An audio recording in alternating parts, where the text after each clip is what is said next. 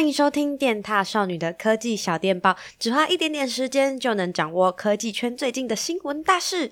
Hello，大家好，我是电踏少女贝尔。这周是今年遇到的第一个科技圈非常忙碌的一周，因为这个礼拜是 CES 展。每年有四大科技展啊，CES、NW、C、IFA 展跟 Computex。一月份呢、就会迎来第一个大展，全球最大的消费性电子展 CES。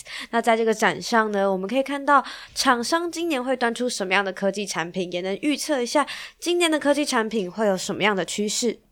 几个熟知的电脑品牌，像是 Lenovo、LG、Razer、Acer、ASUS 等等，有出笔电的品牌啊，几乎都发表了新一代规格的笔电。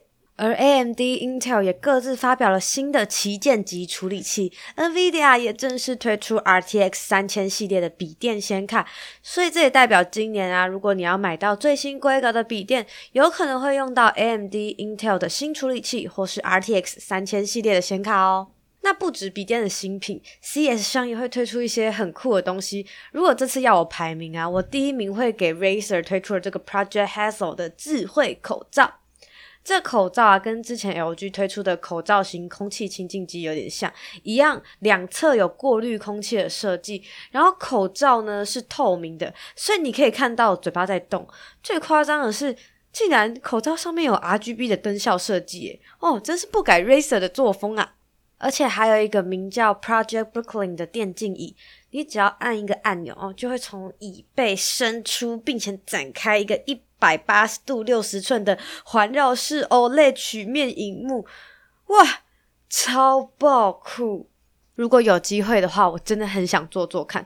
不过这两样啊，都算是概念产品，不知道有没有机会看到他们推出。还有一个是我觉得，哇哦，这个设计好幽默的产品。它是 JLab 推出的一组小小的发声器，叫 JBuds Frames。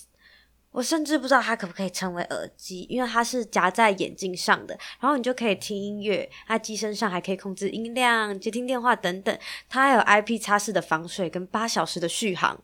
然后我自己觉得很有趣的地方就是，我会认为，诶，那我的耳朵摆在那里要干嘛？而且如果我没戴眼镜就不能用嘞。但它的优点就是每一副眼镜都可以通用，然后比起直接内建喇叭的眼镜来讲，它的价位也会比较亲民啦。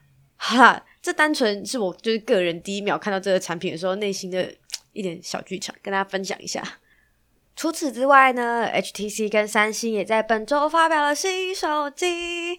HTC 发表 Desire 二十一 Pro 五 G，它搭载的是高通骁龙六九零的处理器，八 GB 的 RAM 加一二八 GB 的 ROM。看图片觉得还蛮漂亮的，不过实际是怎么样还不太确定。那它的早鸟价是一一九九零，提供给预算有限但想要购买五 G 手机的消费者另外一种新选择啦。然后，三星也在本周推出他们上半年旗舰机种 S 二十一系列。看到 S 二十一啊，跟 Desire 二十一 Pro 五 G 都推出这种粉粉嫩嫩的紫色，难道今年开始流行这种紫色了吗？还有传闻已久的蓝牙智慧防丢器啊，跟耳机 Galaxy Buds Pro。想要知道更多详细的资讯，记得追踪电塔少女的所有平台，才能获得第一手的消息哦。第二则科技新闻，根据市调机构的调查，二零二零年全球的 PC 电脑出货量啊，是二零一四年之后表现的最好的一年。那这个 PC 电脑啊，包括桌机、笔电，然后还有工作站。那二零二零年各个厂牌啊，加起来大约有三亿台的出货量。那大家可以猜一下，二零二零年前五大 PC 电脑出货量跟市占最高的会是谁？大大家想好了吗？好。第一名呢，由 Lenovo 联想拿下，出货量达七千两百多万台，它的市占率为二十四点五趴。第二名则由 HP 惠普拿下，以六千七百多万台的出货量，二十二点八 percent 的市占率，紧紧的追着。第三名的差距呢，就有点拉开，是由出货约五千万台，市占十六点九 percent 的 Dell 拿下，而苹果七点六 percent 的市占跟 Acer 六点七 percent 的市占，则是占据了第四跟第五名。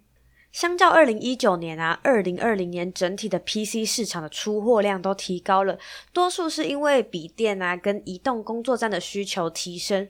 我想跟疫情的影响也有不少关联，因为现在有很多人开始 work from home 嘛，那也可能因为疫情的关系啊，激荡出就是更多不一样的新功能、新应用，像是电脑可能会出抗菌涂层啊，或是因为视讯需求而需要更清晰的通话等等。我想大家可以期待一下今年 PC 电脑的发展啊。最后一则新闻，任天堂推出了新的 Switch 颜色，是以马里奥为主题的红蓝配色。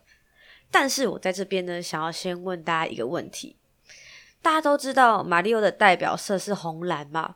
那你有办法说出马里奥身上哪里是红，哪里是蓝吗？大家现在，大家现在想象一下。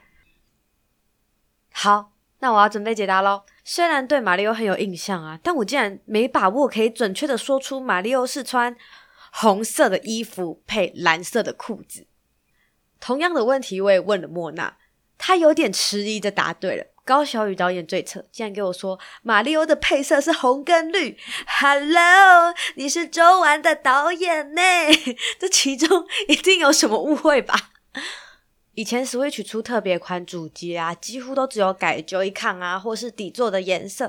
这次竟然连主机体也改成全红色的诶，那再搭配全蓝的 Joy-Con 握把，还有腕带，这个红蓝配色看久不觉得有点像我们国旗的颜色吗？我自己觉得任天堂出过最好看的 Switch 主机的颜色，就是动森那时候的特别版主机，那个湖水蓝跟湖水绿。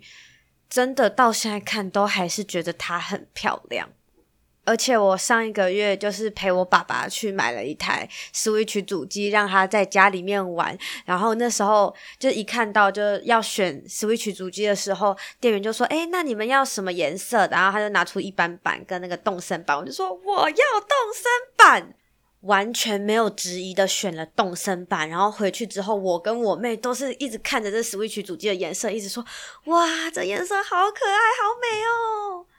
好啦，有点离题了，我们拉回来一点。这次的这个新推的组合啊，里面竟然还有附携带盒跟荧幕保护贴，携带盒上面啊也有马里欧的代表性图案，那售价竟然跟一般主机一样是九七八零台币，诶，那个。原本那个保护盒啊，或是荧幕保护贴都是要另外买的。那这个组合什么时候会在台湾开卖，就等任天堂公布喽。好的，以上就是今天的小电报。这礼拜事情真的很多，然后我也在想说，到底要拿哪些事情出来跟你们分享。那我们每周五呢，会固定在 Podcast 这边跟大家聊聊本周的大事。喜欢的话，再记得关注我们啦，拜拜。